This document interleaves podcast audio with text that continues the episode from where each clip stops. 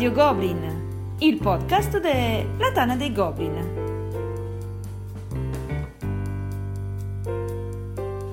Sessantaquattresima puntata. Tattica e strategia.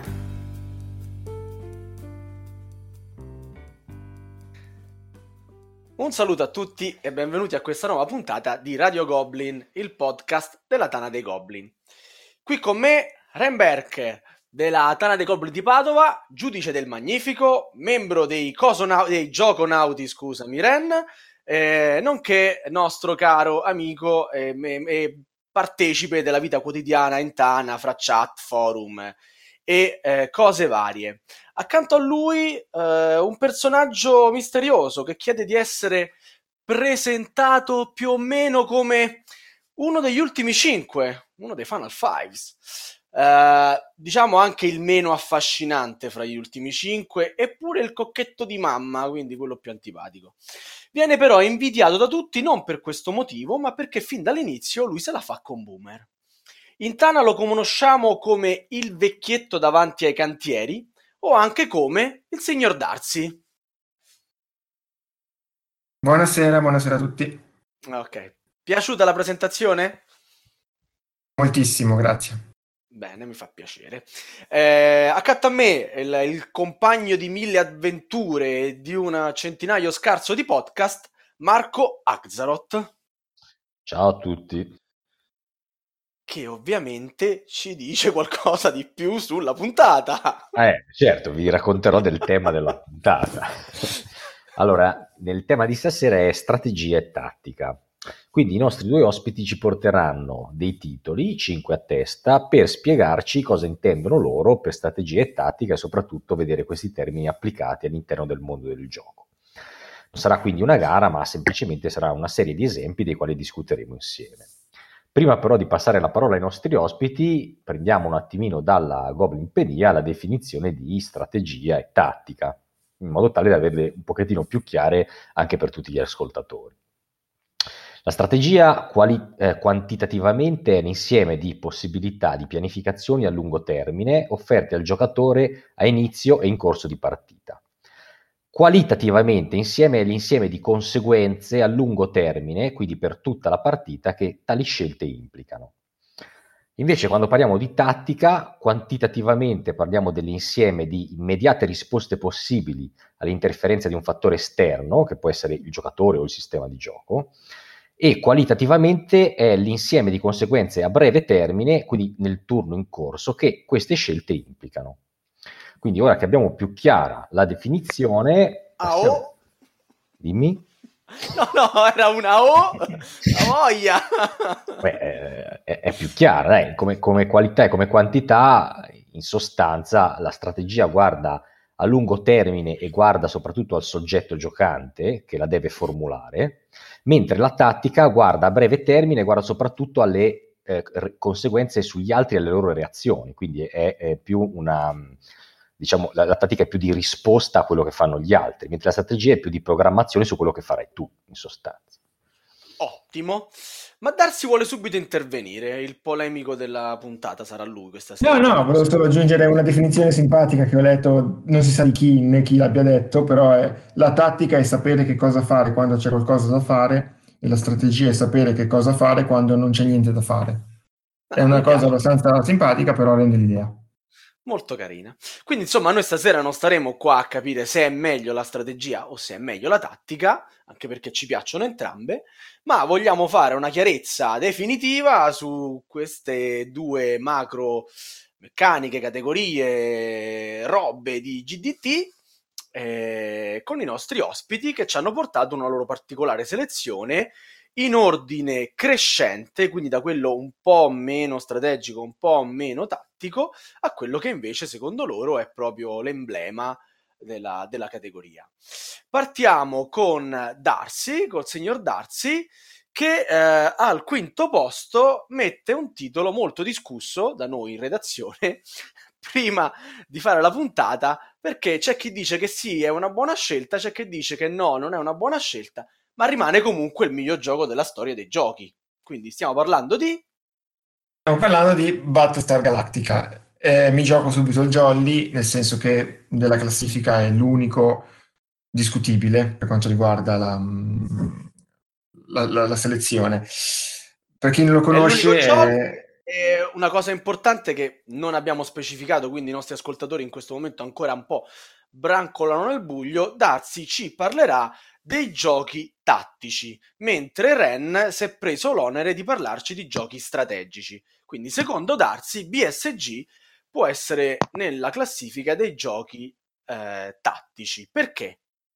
Perché? Allora, vabbè, prima due parole per chi non conosce il gioco, il, il gioco è tratto dalla, dalla serie, ne hai parlato chi è che ascolta questo podcast e ma, ma infatti, di che cazzo stiamo parlando infatti? No. Il gioco è bellissimo, sono finalmente riuscito a provarlo alla Gopcon dopo una vita di, di, di invidia che ci riusciva a giocarlo.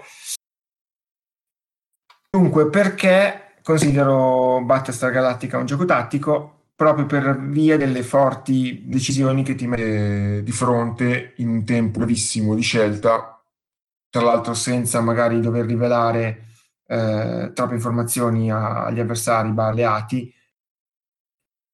Ed è una, un, come dire, un, una sensazione di gioco, un'impostazione che a me onestamente, mi, oltre al fatto che mi piace moltissimo, mi fa veramente eh, pensare a questo gioco come un gioco veramente tattico da questo punto di vista. Ti tiene sulla corda, diciamo che Ti ogni singola votazione, ogni singolo giro di, di, briscola, sei lì a dire cosa faccio, aiuto, sì. tanto, poco, ci l'ho avvertito, la carta per tanti... partire. L'ho avvertito tantissimo nella partita alla Gopcon che ho giocato praticamente quasi per intero da umano, nonostante Sava non mi credesse e io avessi fatto di tutto per farmi... Ne avevo, penso, ma non è vero perché ero umanissimo e ti avevo supportato in tutti i modi. Ma alla fine sei stato un Cylon e quindi io ti avevo beccato prima che tu eh, ti risvegliassi, come vedi. Eh, esatto. Però quel singolo quelli... giro che ho giocato... Scusa, no, stavo dicendo, io sono di quelli che, diciamo, contestava un pochettino l'iscrizione di BSG in questa lista, perché essendo un gioco prettamente mh, intorno al tavolino, lasciato molto all'interpretazione dei vari giocatori, loro, eh, ai loro modi di ingannare o di convincere gli altri al tavolo, non, non lo so, non riesco a vederla questa come una uh, componente tattica, la guardo proprio come una capacità di bleffare, semmai, come una capacità di... di, di Beh, però non è neanche strategia, cioè... No, non riesco a metterlo in nessuna delle due categorie, in quanto è un gioco che sfugge no, però, a ogni definizione. Però me- meccanicamente è più tattico, dai, perché comunque... Cioè, al, al di là, anche se cioè, anche solo la struttura stessa del gioco che ti può far cambiare ruolo a metà partita, no?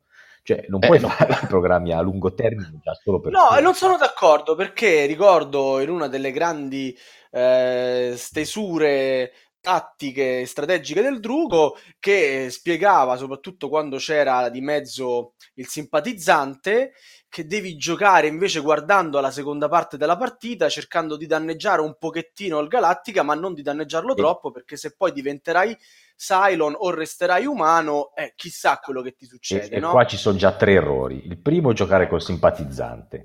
Il ah, secondo, ah, sono d'accordo con te. Il secondo, la partita fatta col Drugo ci ha portato alla sconfitta e quindi ti stai fidando del suo parere dopo che ci ha fatto perdere.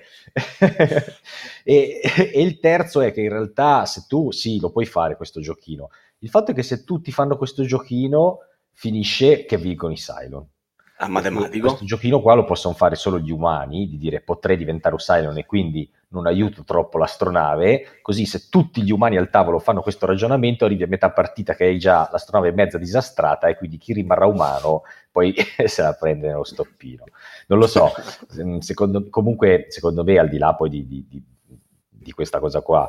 Eh, le stesse carte, le votazioni, le carte crisi che escono di turno in turno, cioè secondo me ha, ha un respiro molto più tattico che non, che non, strategico, cioè non puoi mai prevedere la carta crisi che uscirà, che carte richiederà, cosa giocheranno gli altri, perché poi appunto ci sono dei nemici infiltrati, non lo so, a me è sempre dato, cioè è difficile che tu all'inizio della partita eh, ti metta in testa questa partita farò questo, questo e quest'altro Mm.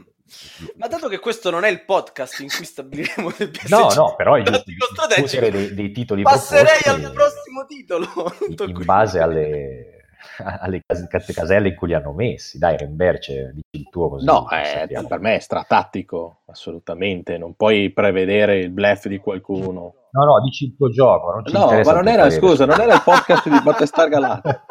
Bravo.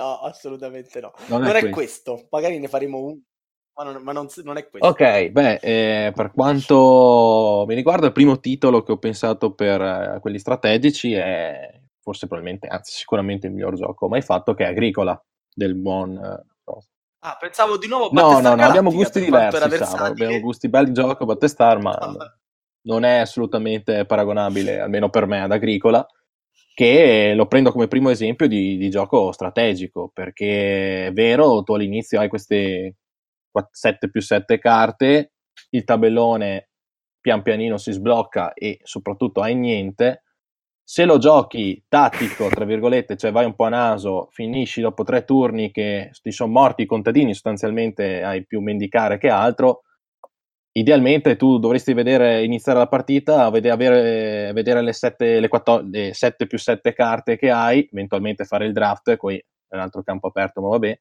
e poi da lì dovresti veramente segnarti su un foglio cosa vuoi fare per ottimizzare al massimo le carte. Quindi... Eh, Addirittura segnarti Io lo facevo all'inizio, proprio. sì. Cioè, mi... Quanto beh, sei German? Beh, guarda che, che, comunque no, no, non ha tutti i torti. Io non segno sul foglio, però le carte delle 14 che ho divido Anch'io. praticamente in tre mazzetti. Anch'io. Quelle che voglio fare di sicuro e quelle che forse farò e quelle che per me sono, come dire, scartate già, già in partenza. E poi c'è, c'è un altro discorso ehm, che in questo caso qua, eh, se vogliamo, è l'opposto di Battlestar Galactica, in cui hai un, appunto, a metà partita un twist tattico, eh, qui invece hai una sorta di canale strategico che è quello dell'aumento dei membri della famiglia, perché salvo rare combinazioni di carte che ti possano permettere diciamo, di fare un'ottima partita con pochi membri della famiglia, tu automaticamente ad Agricola sai che uno dei, dei colli di bottiglia strategici di tutta la partita è quello mm-hmm. di mhm. aumentare il, il, numero dei lavoratori, come un po' accade poi sempre in tutti i giochi di piazzamento lavoratori in cui c'è la possibilità di aumentarli. Eh, e, e, questo comunque già ti indirizza tutta una serie di strategie, così come, eh, eh, ed è una conseguenza dell'aumentare anche il numero della famiglia, ehm, il farti immediatamente una strategia per creare un motore di cibo, che altrimenti no, non ti sostiene tutto il resto che vuoi Assolutamente, fare. Assolutamente, se no appunto muori male. Diciamo che la parte meno strategica del gioco può essere un po' data dalla difficoltà di impostare una strategia e quindi a volte sei tentato di andare nella tattica, cioè di dire vedo tanta legna, la prendo e poi farò qualcosa che ti porta di solito a situazioni un po' complicate e ovviamente come questo c'è in tutti i giochi eh, gli altri al tavolo possono fare la tua stessa strategia e in questo caso eh, hai perso perché Ecco, bene o male hai già risposto alla domanda che ti avrei fatto, del tipo quindi chi ti occupa lo spazio, chi ti leva quella risorsa che ti serve, non è tattica. Si avvicina, però, però dai, dovresti prendere. Già... Esatto. Dovresti proge- progettare più strategie, ecco, diciamola così.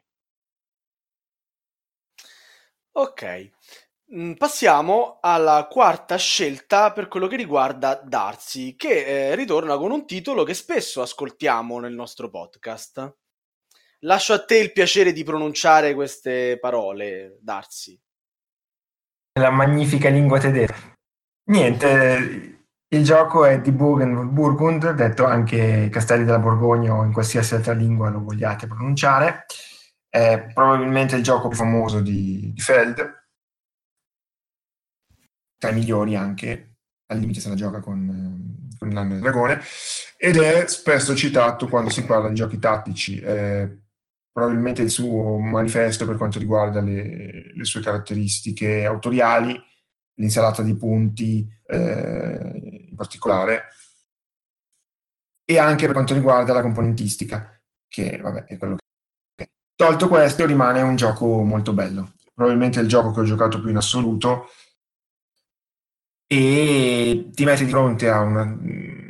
Un, per, chi, vabbè, per, chi, non lo conosce, un, un gestionale dadi in cui spendi dadi per fare delle azioni per prendere punti vittoria che danno altri punti di vittoria, come del resto il 90% dei tedeschi, e ha una forte valenza tattica perché mh, diciamo, premia... Eh, Anzi, al di, là, al di, là, della valenza, scusa, signor Darsi, eh, addirittura se, se, vogliamo a volte viene eh, accusato di essere troppo tattico, cioè è, è proprio uno, uno, un emblema dei, dei, giochi tattici, proprio perché eh, e anche qui è la struttura di gioco stesso che, che, che, ti spinge in quella direzione, perché tu comunque col dadino che prendi, anche se non è quello ottimale per te in quel momento perché te l'ha rubato un altro, qualcosa comunque riesci a fare. Quindi ti, de, ti dà, è il gioco stesso che ti dà un, un, ripiego tattico a qualsiasi mossa tu faccia.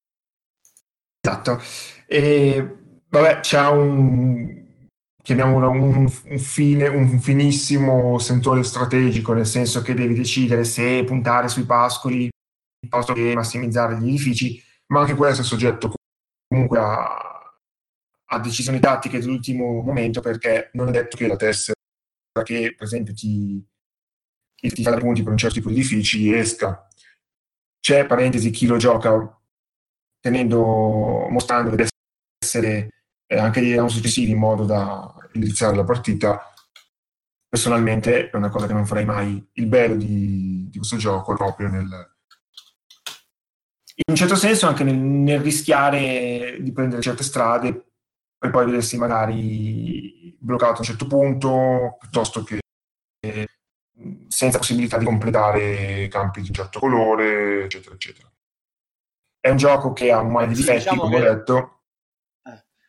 Diciamo che il gioco è prettamente tattico, però ha una, una minima componente strategica perché un minimo di discorso a medio-lungo raggio si può fare, diciamo, poi, oddio, sempre citando il nostro amico il Drugo, no, giusto Marco Axaroth, cioè la sua strategia, cos'è che recitava? Ogni turno fai la cosa che ti conviene di più, punto? E fine, sì, sì. Quindi diciamo che per il Drugo è pura tattica, senza proprio neanche applicarla un po' di strategia, però in generale per giocatori un sì. pochetto più che vogliono impegnarsi un po' di più si può fare.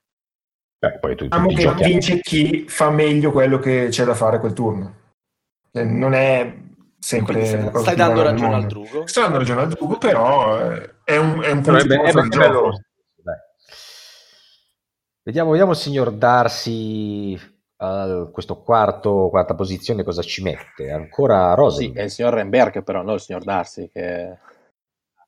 Sì, vabbè, ma... Il signor Remberg. No, Remberg. Ormai sono tutti sono signori. Tutti signori qua. A, a, quest'ora per me è tardi. Capisco. Allora, sì, sempre il buon Rosenberg, che come è chiaro mi piace un po', è con Le Havre. Le Havre che secondo me di suo credo potrebbe essere, poteva essere il primo come giochi strategici, solo che non lo è per due motivi, diciamo, principali. Uno è che comunque nella scelta di prendere le risorse con le navi eh, non puoi, eh, ben, cioè, ovviamente non sai cosa faranno gli altri e difficilmente riesci a capire almeno all'inizio cosa stanno a fare e quindi ti prendono le risorse.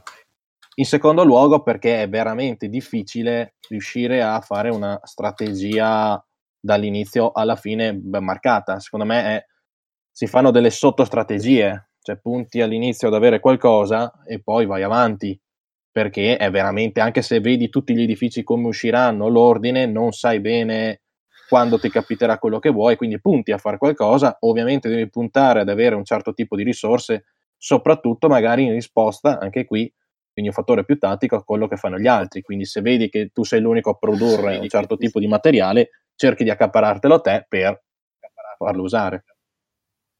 E, e poi a differenza di Agricola è vero che qua vedi tutte le carte, ma non sono tue sono eh, quello è il punto. Mentre eh, le, le 14 che hai in mano di Agricola sono tutte tue.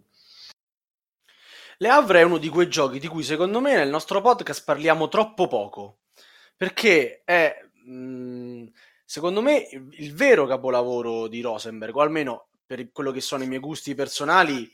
È, è, è il vero capolavoro di Rosenberg con un quarto d'ora in più a giocatore. Mm. Eh, quello sì, è vero, è un po' lunghetto come gioco, un po' faticoso, però eh, questo passo se lui, avanti se lui nella... Cali- calibrato meglio la, la, durata del gioco nei, nei, confronti dello sviluppo del gioco, sviluppo inte- inteso come eh, sviluppo al tavolo, gameplay, eh, sarebbe stato veramente il, il, top. Invece ci arrivi in fondo che secondo me è, sì, è un sei, po' troppo. Sei sfinito, sei letteralmente. Sei sfinito. Però quello che volevo dire è che nel passaggio da Agricola alle Havre, effettivamente chi conosce i due giochi può apprezzare il cambiamento di impegno strategico. Cioè, effettivamente eh, Le Havre è molto più strategico rispetto ad Agricola. Sì, sì. Eh, ti ci devi veramente mettere a pianificare eh, bene dove vuoi arrivare quali materiali vorrai avere per arrivare all'ultimo turno e cosa fare in quel turno fatidico. Quindi no, insomma, assolutamente... E ancora di più aggiungo una cosa, rispetto in agricola, sbagliare la strategia in Le Havre è ancora più devastante, perché se giochi magari in 4-5 giocatori, poi una partita può durare anche 3 ore tranquillamente, dove stai a, sostanzialmente a giocare a ripagare debiti. Cioè tutta la partita è un ripagare un debito per, e farne altri, perché hai sbagliato la strategia. Tra l'altro faccio coming out, a me Le Havre me l'ha spiegato esatto. Remberg. Eh, a Play, Play del 2014 o 13 credo, non mi ricordo più. Sì, sì, sì, parecchi anni fa, quindi la, un bel imprinting. Ma torniamo al signor Darcy eh, e alla sua terza posizione, dove a sorpresa troviamo Monolith Arena. A sorpresa anche per me, perché l'ho provato per la prima volta proprio con eh, Remberche settimana scorsa e appena l'ho provato ho pensato questo è il gioco tattico da, da proporre. Monolith Arena è del, del polacco Michal Orack, penso si pronunci così, è di fatto la reimplementazione. Ma infatti, è di fatto la reimplementazione migliorata di Neuroshima Hex, che non ho giocato quindi mi fido del fatto che lo sia. E fondamentalmente è un griglione esagonale in cui vanno giocati delle, delle creature eh, pescate fondamentalmente a caso da una, da una selezione. Passo indietro. Ogni, ogni, ogni, ogni giocatore ha una, un certo numero di tessere, ne pesca tre, fino ad averne tre, ne scarta una e con le altre due deve giocare. In queste tessere ci sono dei mostri, da met- delle, delle creature da mettere in tavola, piuttosto che degli effetti da attivare. Uno di questi effetti, per esempio, è quello che permette di risolvere i combattimenti o bonus vari piuttosto che rune che potenziano i, insomma, i combattenti in, in are- nell'arena. Fondamentalmente peschi, metti i piazzi nel, nel, sul tuo griglione, risolvi gli effetti, muoiono tutti felici e vince. Insomma, diciamo, vince ottimizzi la, la, la pescata esatto. delle tue tessere, poi ovviamente eh, più conosci come dire, la, la, quantità, la qualità, il tipo di tessere che hai, più magari riesci anche a costruire qualcosa per i turni futuri, però sempre sperando che ti capiti in mano la, cosa esatto. giusta. Poi, poi, gioca molto sulla, diciamo, sulla sul, sulle peculiarità delle singole fazioni, ci sono so, gli arcieri che puntano molto agli attacchi a distanza, ci sono i nani che fanno i fortini difensivi, eccetera, eccetera.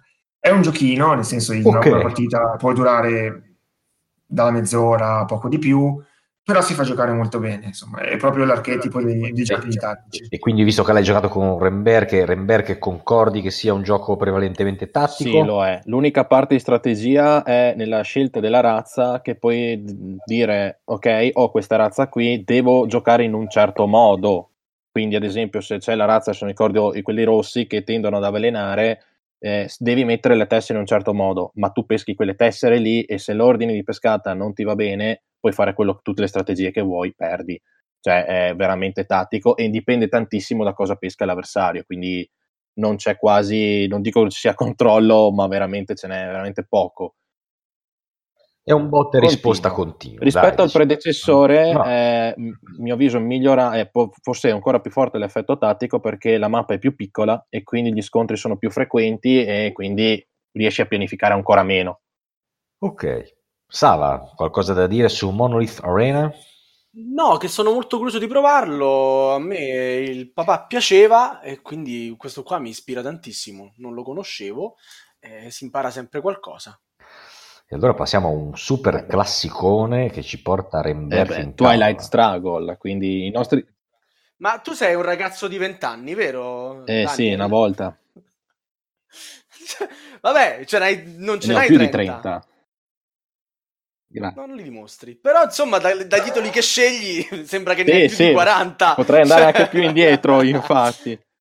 Eh beh, però se sono belli e se non escono più giochi belli eh, c'è poco da fare, no? Dai, in realtà eh, Twilight Struggle è uno dei miei, tra l'altro, primi giochi e quindi mh, mm, ce l'ho particolarmente nel cuore ed è un esempio di gioco strategico totale. Anche qui uno potrebbe pensare, ma come hai le carte, le peschi? In realtà...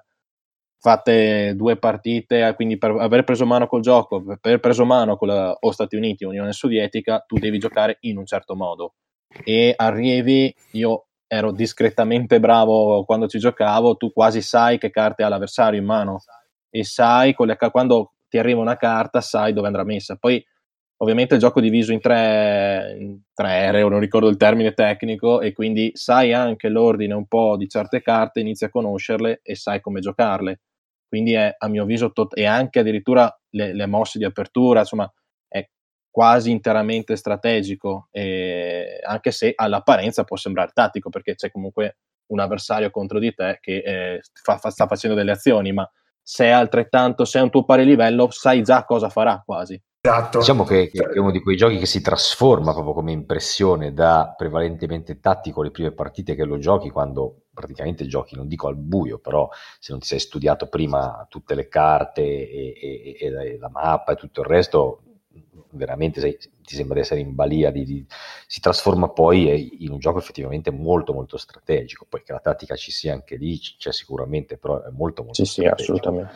Ha una parabola proprio di questo tipo. È giocato um, tra l'altro con persone per... a pari... Scusa Sara. No, no, vai, procedi. No, no, di, di.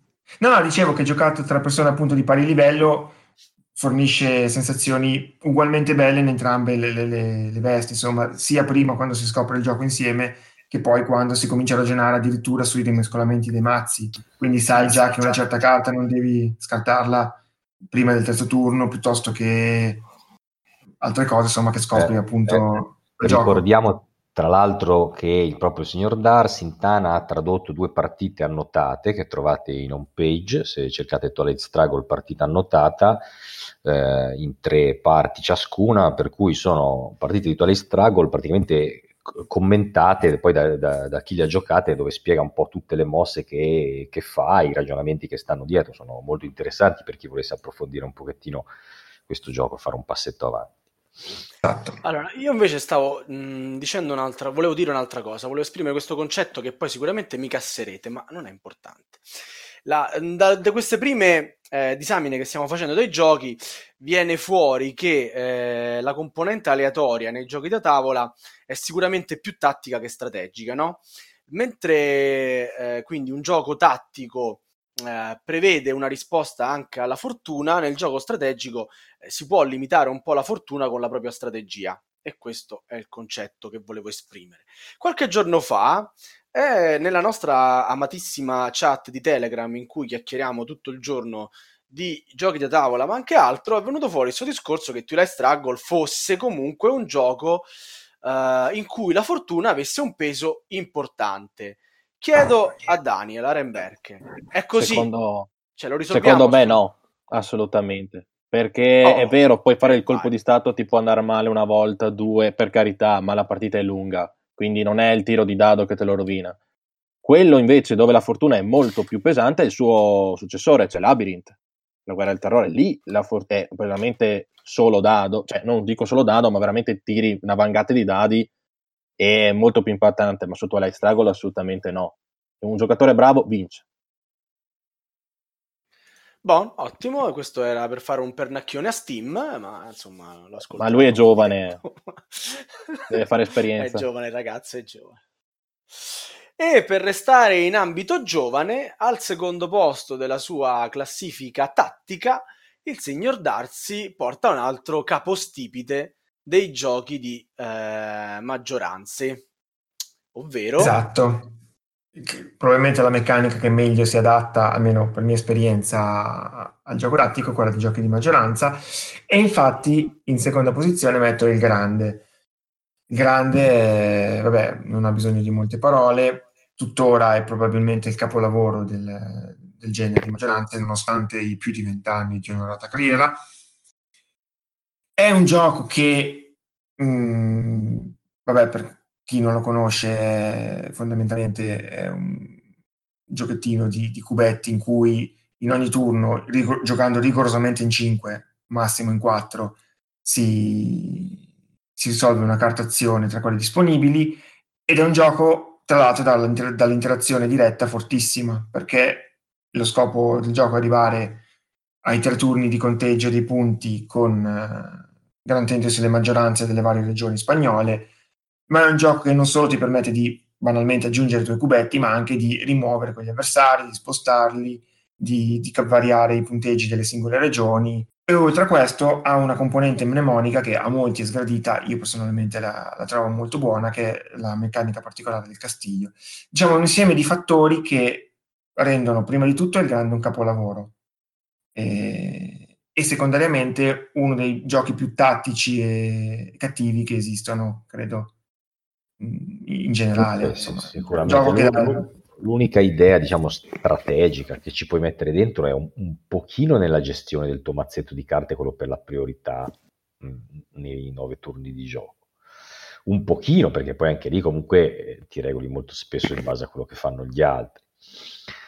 Eh, e poi, vabbè, eh, hai comunque, a seconda di come si sviluppa la partita, un, una strategia per breve termine su quale regioni insistere, quali andare a prendere, quali invece lasciare stare, però sì, è essenzialmente tattico, ma uno di quei giochi in cui veramente la tattica è, è premiata, è interessante, giocata dopo giocata, dopo, poi perché anche solo il fatto di scoprire queste cinque nuove carte azione ogni turno e doverti ogni volta riregolare su tutte e cinque, pensare a che carta mettere per, per la priorità da avere, i cubetti da mettere, insomma è, è, è, la tattica ma quella fatta bene, insomma portata alla sua quintessenza. Tra l'altro imbrigliata da una serie di piccoli accorgimenti geniali, non solo le carte appunto potere che da una parte insomma premiano chi si muove per ultimo con un maggior numero di cubetti disponibili, ma anche da altri fattori come per esempio una cosa che a me fa impazzire molto è il, ehm, l'argomento comune se mi permettete il termine, delle, dei, dei, mazzetti di carte. C'è il mazzetto che permette sempre di spostare cubetti, c'è il mazzetto che permette sempre di, eh, so, di rimuovere quegli avversari, fino ad arrivare all'ultima carta che è sempre la stessa, che permette di spostare il re. Quindi è una tattica che ha, diciamo, delle briglie, ma sono assolutamente funzionali al gioco ed è una cosa, secondo me, tuttora insuperata. Remberce, cosa contrapponi al secondo posto strategico al grande? Eh, contrappongo Terraforming Mars, quindi un titolo stranamente recente visti gli altri miei precedenti, che eh, all'apparenza può sembrare ancora di più degli altri tattico perché c'è il draft, praticamente ci sembra di prima impressione che sia tutto draft, quindi quello che ti arriva devi fare, invece io lo gioco tendenzialmente così e faccio schifo, perché è un gioco estremamente strategico, cioè tu devi tenere esattamente le carte che servono per la tua strategia. Qualsiasi carta in più è un costo, quindi è una cosa che è la caratteristica del gioco e ti pesa tantissimo ai fini del gioco. Quindi eh, per quanto appunto ci sia un meccanismo che peschi, devi, quindi apparentemente c'è fortuna, c'è tutte queste cose qui, in realtà il gioco è pesantemente strategico e eh, chi lo sa giocare bene ti fa due volte il giro di punti in maniera proprio totale. Personalmente... Ma questo soprattutto per, per i punti vittoria, quelli che si prendono eh, nelle beh, sì, in basso. Assolutamente quelle, però ad esempio anche il fatto di come vai a mettere, eh, vai a colonizzare Marte, devi farlo in maniera oculata. Il fatto di come ti procuri i soldi per le carte, anche lì, non è che prendi i soldi, ti arriva la carta bella, la metti giù e fine, assolutamente no. O la strategia del della parte quella vi, del, degli animali, del, delle piante, non ricordo quale sia dei due, che quindi accumuli i cubetti sulle carte, quelle lì devi impostarla e devi mantenerla, perché altrimenti eh, butti via la partita. Ok, credo che tu stia parlando o dei virus o forse animaletti, degli animaletti, sì. degli sì, animali. Sì, animaletti. È una strategia che non applico mai, infatti, si capisce subito al volo. Ma sì, perché è noioso che devi mettere tutti questi cubi. Invece. È una palla. no, no, no, però funzionano. Cioè, eh, diciamo che Terraform Mars mm, ha una, cosa, una cosa, bella che oltre a darti diciamo, una strategia a lungo termine che puoi applicare fin da subito grazie alla corporazione, grazie agli obiettivi, grazie alle a prima mano di carte che sono tante, quindi ti puoi già come dire, dare un'impostazione fin da subito, eh, ti permette di mantenerla poi con strategie a, a medio termine date dal, dal draft de, delle nuove carte continue. Quindi eh, sono sempre scelte interessanti perché poi è, è comunque difficile che ti, capitino, sì, ti capitano in, mano carte perfette per la tua strategia, però a volte devi fare come delle piccole deviazioni o anche banalmente delle piccole deviazioni per ostacolare poi, poi gli altri se, se sono le loro strategie a funzionare particolarmente bene. Quindi da questo punto di vista secondo me funziona. No, funziona, funziona bene, l'unica è che eh, non puoi giocarlo tattico a mio avviso, cioè non puoi dire beh, cerco di ottimizzare la pesca di volta in volta perché non funziona, cioè il gioco non lo prevede assolutamente. Ok, ok Daniel, e niente, siamo arrivati già uh, al primo posto. Io, insomma, faccio una um, personalissima tirata d'orecchie al signor Darcy che mi mette un doppione. Perché mi metti un doppione al primo posto? Ma hai appena eh, parlato per... di El Grande e adesso mi porti la sua versione pimpata? Per due motivi. Il primo perché è un gioco ancora più tattico e per certi versi più bello, per altri no. La seconda è perché non sapevo che cazzo metterci. No, non è vero. Eh... Stiamo parlando di specie, specie dominanti. dominanti. Allora, specie, specie, dominanti è il, il capolavoro di Chad Jensen, se non mi sbaglio, sì. È un, un gioco molto molto complesso, eh, anche relativamente lungo. Eh, diciamo, è un grande pimpato nel senso che eh, è uno spietato gioco di maggioranze, tra l'altro è declinato in due diverse eh, tipologie. C'è la maggioranza vera e propria di cubetti e c'è il concetto di specie dominanti, perché al, um, ogni giocatore è in persona una, una classe animale e deve, tra virgolette, eh, insomma, cercare di adattarsi eh, ai nutrimenti disponibili nelle, insomma, nei, vari, nei, vari, territori. Quindi, diciamo, è un doppio sistema di maggioranze. Esatto. Un doppio sistema di maggioranze che, se uno volesse giocare il gioco, eh, tra virgolette, tenendo conto di tutte le variabili, considerando che poi entrano in gioco delle carte fondamentalmente poco meno che devastanti, e tutta una serie di eh, altri effetti garantiti dal, dal, motore di gioco, che alla fine è un piazzamento lavoratori, non ne se ne esce più. È un gioco che va giocato fondamentalmente a istinto, eh, anche perché trovo sia molto più consono a quella che è l'ambientazione, che nonostante sia fondamentalmente un tedesco, è molto forte. Cioè, adesso non dico che ti senti un rettile che, che combatte contro gli anfibi, ma ti dà un sentore di... Insomma, il gioco ha diversi accorgimenti che ti permette veramente di eh, avere un, un, ritorno in questo senso, non soltanto per quanto riguarda la, le abilità speciali dei, delle varie classi, per esempio gli uccelli possono migrare di, di più caselle rispetto agli altri, ma anche in alcuni meccanismi semplici, ma come quello della catena alimentare, per cui una, una specie che magari è penalizzata nell'ordine di turno, viceversa, è avvantaggiata nel caso dei pareggi. Sono tutti fattori che appunto rendono il gioco per i maniaci di controllo abbastanza indigesto. È un gioco, ripeto, che va giocato a istinto. In questo modo si, si, si contengono anche i tempi di gioco. Alla Gopan abbiamo giocato una partita in 5 è durata poco più di due ore, insomma. È un gioco clamoroso da questo punto di vista come offre. Due, due, ore a specie dominanti è assolutamente una tempistica invidiabile. Ma avete applicato le regole base, cioè le regole standard o c'era qualche accelerazione? No, abbiamo giocato con tutte le carte. Con, con tutte, tutte, le, carte. carte. e non uscivano di, di, turno in turno? Rimanevano sul tabellone? Sì, sì. Vabbè, complimenti, cioè, complimenti. penso che due ore col gioco standard no, in 5. Sì, diciamo due, due, ore e mezza adesso sotto lì col cronometro. No, vabbè, tanto io non sono mai sceso sotto Però, le 4 sì, sì. ore con eh, io sono sulle tre e mezzo, quattro, cioè a seconda di, di, quanti siamo, poi perché in 6 è più lungo. Perché Questo è un tavolo fortunato di gente che non, non è effetto paralisi analisi, cosa molto importante. È cosa inutile in un gioco. Sì, sì l'avete giocato in Steam. Bellissimo. Ripeto, è un gioco che se si gioca con quest'ottica è perde tantissimo e diventa una tortura l'hai, l'hai, individuato bene con la tua descrizione quando hai detto è un gioco va, che va assolutamente sconsigliato ai maniaci del controllo, perché pur essendo un gioco di maggioranze, che è una delle meccaniche più German che esistono, è assolutamente imprevedibile quello che può succedere alla fine di un turno quando vai a pescare due o tre carte che ti rismontano e rimontano le, ma poi infatti non è no, un per nulla gioco qua eh. no, no più, più, frequentemente viene comunque indicato come un American o al massimo come un ibrido perché poi ha una serie di meccaniche tra cui il piazzamento lavoratori e così via che, che sicuramente sono prese dal campo euro però il feeling al tavolo è, è, è più, molto più da, dal versante American che non dal versante sì euro. diciamo che ha tutti gli elementi tedeschi perché di fatto è un piazzamento lavoratori con maggioranze con la informazione praticamente completa Però, Però quel mazzo di carte è, è, peggio di un dado, cioè, diciamocelo chiaro, eh.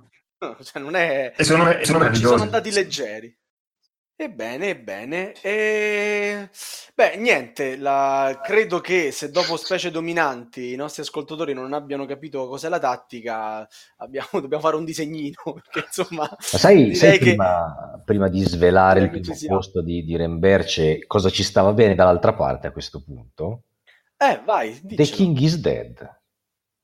E facevamo il trisco nel grande e specie eh, dominanti, sì, perché The King is Dead in realtà è un gioco o assolutamente... King of Siam. O King of Siam, è un gioco assolutamente strategico.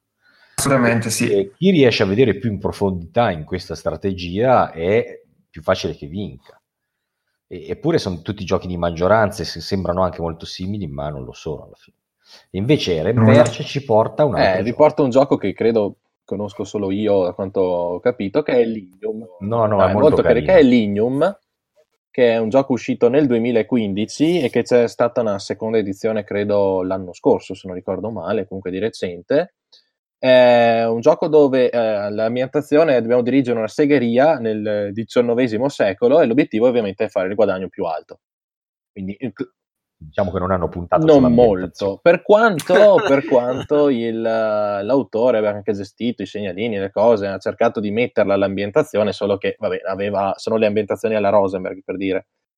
E qual è perché l'ho scelto? Perché ho ancora il ricordo di quando l'ho, l'ho giocato e ha una caratteristica. Allora il gioco ha un meccanismo eh, tra l'altro inizialmente apparentemente tattico che si scelgono delle carte per fare, prendere delle risorse da delle zone e si fanno coperte, quindi può, può, può capitare che i giocatori siano le stesse e quindi bisogna anche un po' vedere cosa fanno gli altri, che apparentemente è tattico, ma poi durante il gioco, durante la partita, c'è un meccanismo uh, alla Egizia, quindi per il piazzamento diciamo, dei lavoratori, dove si può uh, arrivare a fare un'azione che non è che dici faccio questa azione e faccio ora, ma la faccio uh, fra due turni.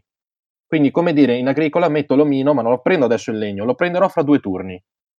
E vi posso assicurare che eh, bisogna pianificare, è veramente un casino pianificare tutto, ma eh, tu devi già sapere cosa vuoi fare, non, non solo adesso, ma anche dopo.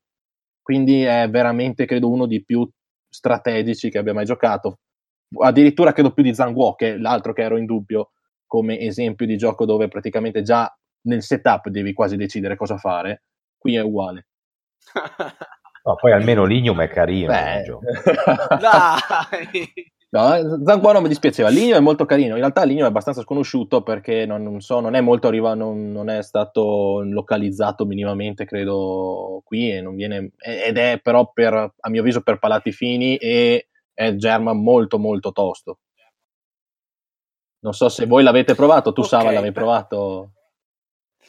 No, io neanche lo conoscevo fino a questa sera, fino a che tu non ce l'hai messo in lista e poi mi sono guardato un po' la scheda tecnica. No, effettivamente apprezzassi German penso mi piacerebbe.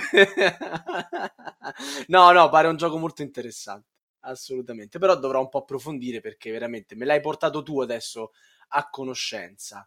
Marco invece pareva che si fosse ricordato improvvisamente di averlo già valutato. Io avevo fatto una partita non conclusa, però, quindi infatti ah. me, ne avete sentito parlare poco perché no, cioè, non avevo gli elementi sufficienti per, parla, per, parlarne, però me lo ricordavo, era molto era pi- piacevole. Non mi aveva poi alla fine colpito eh, così tanto da magari acquistarlo, ecco, però si, si giocava. Soffriva molto, almeno la prima edizione in materiali.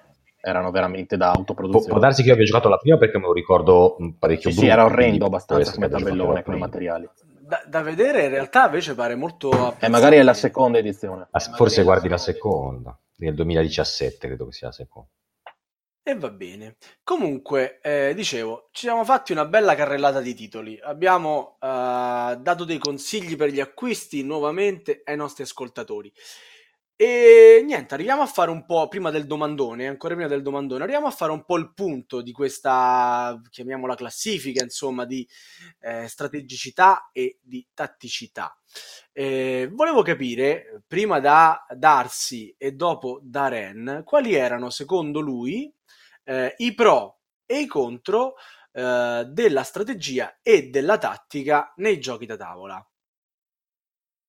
Darsi. Allora, il vantaggio principale secondo me dei giochi di tattica è, mm, ricollegandomi a quello che dicevo prima, la, fondamentalmente la forte limitazione dei tempi morti, o, meglio, dei tempi, sì, dei tempi morti in un certo senso. Eh, diciamo non sono giochi proprio a portata di, di lentoni, da, di paralitici d'analisi, insomma. Sono giochi che spesso richiedono molto istinto, giocate immediate. Eh, se io penso mezz'ora a una mossa perché sono un Cylon, è, evidente che sono un Cylon, cioè devo decidere in fretta e possibilmente facendo finta di non esserlo. Così come se penso mezz'ora a dove mettere il cilindrino azione di specie dominanti, è probabile che mi s'accagnano di botte e allora divento la specie eh, sconfitta. Eh, quindi, per quanto mi riguarda, almeno per quanto riguarda quello che è il mio modo di giocare, è un fortissimo pregio. Insomma. L'altro vantaggio per chi ama l'interazione è molto spesso l'interazione diretta che il, i giochi tattici, eh, su cui i giochi tattici fanno molto affidamento giochi come il Grande, lo stesso Specie Dominanti, sono giochi e anche Monolith Arena chiaro, chiaro, dai, quindi, rapidità di gioco e inter- eh, gioco interattivo. Remberce invece la, la, strategia cosa ci dici? Beh, allora la, rispetto a, a, giochi tattici, appunto, non c'è l'influenza spesso dell'interazione, quella diretta che può essere estremamente fastidiosa perché puoi metterti, a mio avviso, alla prova. Cioè, eh, se vinci, vinci perché sei stato più bravo a impostare una strategia e non a rispondere agli altri. Poi, per carità, tutte e due le cose sono importanti e spesso presentano una notevole, eh, anzi una scarsa, giro, influenza de, de, del fattore culo, che eh, è un problema. Dall'altra parte, ovviamente, hanno, secondo me, due difetti principali. Uno è che un giocatore bravo letteralmente distrugge uno che non è magari non bravo, ma che conosce il gioco, distrugge uno che non lo conosce, eh, perché ovviamente le, uno sa le strategie, l'altro no, e quindi lo, non c'è neanche da confrontarsi. E l'altro è che sbagliare in certi giochi, come dicevo prima in Le Havre o, o in, in Ligno, sbagliare all'inizio eh, ti può pregiudicare tutta la partita e questo può essere un po' un aspetto negativo. Ok, benissimo. Marco, volevi anche tu fare un commento su strategia e tattica pro contro? No, i pro e contro sono bene o male quelli che hanno detto loro. Alla fine io vedo sempre che i giochi in cui mi diverto di più sono quelli che hanno un buon equilibrio tra, tra questi due fattori e probabilmente poi alla fine se dovessi sceglierne uno dei due mi piace comunque di più la parte strategica, però quando la tattica è ben, eh, diciamo ben accomunata alla strategia, poi il gioco diventa una goduria in tutti i sensi. Eh. E va bene. E quindi niente, siamo pronti, ma soprattutto sarete pronti per il domandone finale. Allora, non lo so, ba- banalmente, no, sì, così ah, continuo, poi tutto mi vengono in mente delle cose. Tu guarda un Puerto Rico che ovviamente stasera non abbiamo nominato, perché non l'abbiamo nominato? Perché non può essere incasellato in queste, da una fazione o dall'altra, perché a Puerto Rico tu devi, devi avere ben chiaro come vuoi portare avanti la tua partita e al contempo si sa benissimo che Puerto Rico il singolo ruolo che scegli nel singolo turno ha una ripercussione su tutto il tavolo e quindi c'è tutta la parte tattica da, da considerare. Ecco, quei, quei, giochi lì secondo me poi alla fine sono i, i, più belli di tutti. Vai col domandone, scusa ti ho interrotto. No, no, anzi, hai fatto un'osservazione acutissima, assolutamente apprezzabile, perché effettivamente Puerto Rico eh, potrebbe essere una cosa e l'altra e nessuno delle due eh, predomina sull'altra. È un esempio calzantissimo. Ma sì, torniamo al domandone. Eh, sono qua a caso. Cioè. Eh, ma no, per carità, ci mancherebbe. Insomma, non, è che ti, pag- non è che ti paghiamo fior fior di, di quattrini per, per fare così. Insomma, la eh, goblins per fare così, insomma. Eh. Allora, questo domandone più volte rimandato perché io per primo me ne vergogno, ma eh, domando per primo al signor Darcy, che questa sera ha sempre avuto la precedenza, eh, come si fa con i Cylon ovviamente. Eh, quale utilità applicata ai, alla vita vera hai potuto ricavare dai giochi prettamente tattici o da quelli strategici? Vedi tu, insomma, la domanda era talmente storta che puoi prenderla da, dal punto di vista che preferisci. Ah, oh, la vita è tattica, quindi ovviamente il gioco tattico ti, ti, ti abitua alla vita. Quando i, ti arriva una raccomandata della posta che non hai, che un pacco non è stato recapitato, ti girano talmente i coglioni che, che, che è tutta tattica. E pensi in, in, una frazione di secondo a cosa devi fare, quando devi scegliere la coda alla, al casello, quando devi il, per il lavoro ti mandano in Perù con tre giorni di, di, di, di preavviso. È tutta tattica, è rimpostare la vita senza il minimo controllo. E quindi, insomma, giocare ai giochi tattici ti aiuta, no, più che aiuta, ti cal- calmiera questo tuo stress nei confronti della vita quotidiana. Infatti. Ok, ok, vabbè, insomma, te la sei cavacchiata, potevi fare un po' meglio. Ren, stupisci. Pote- potevi anche chiedermi qual è il mio personaggio preferito come facevi di Battlestar Galactica, come facevi con tutti, invece di sta domanda. Quella era la prima stagione di Radio Goblin, ora siamo già alla seconda, quasi la terza, quindi stiamo cambiando. Ren, eh, raccontaci la strategia della tua vita, quella, quella mossa strategica. Beh, che... la strategia della vita è ovviamente scegliersi un percorso. Ovviamente non è completamente strategico, purtroppo, perché ci sono gli imprevisti che sono il fattore tattico, che sono gli altri giocatori, cioè gli altri umani che insieme a noi, la natura, che è il fattore come specie dominanti che ti arriva la glaciazione e ti fa fuori, però noi in realtà forse non ce ne rendiamo conto, ma molte azioni sono strategiche e probabilmente perché scegliamo ad esempio un'università rispetto a un'altra, quindi scegliamo una strategia da fare perché l'università ci porterà un lavoro, con una scuola, insomma, e magari in certi momenti scegliamo una donna rispetto a un'altra perché ci porterà a determinate conseguenze. Di solito sono loro a scegliere noi, però vabbè, facciamo finta che sia così. E quindi secondo me è un giusto equilibrio. Se fosse troppo tattica sarebbe un casino, troppo strategica forse noiosa. Ecco, e su queste parole vi Pura filosofia. Direi che è la chiusura, chiusura migliore non potevamo pensarla. e passiamo la parola al nostro regista Elianto. Un saluto a tutti, come sempre io vi ricordo i modi per mettervi in contatto con noi, ovvero la nostra email podcast.goblins.net la pagina Facebook di Radio Goblin e ovviamente il forum sul sito della Tana dei Goblin www.goblins.net. Ricordo sempre che potete recuperare tutte le puntate di Radio Goblin e di Aspettando Radio Goblin sul nostro sito o potete farlo utilizzando i programmi di gestione podcast come Google Podcast e iTunes o utilizzando Spotify. Detto questo vi saluto e alla prossima, ciao! Buonanotte! Ciao, ciao! ciao, ciao.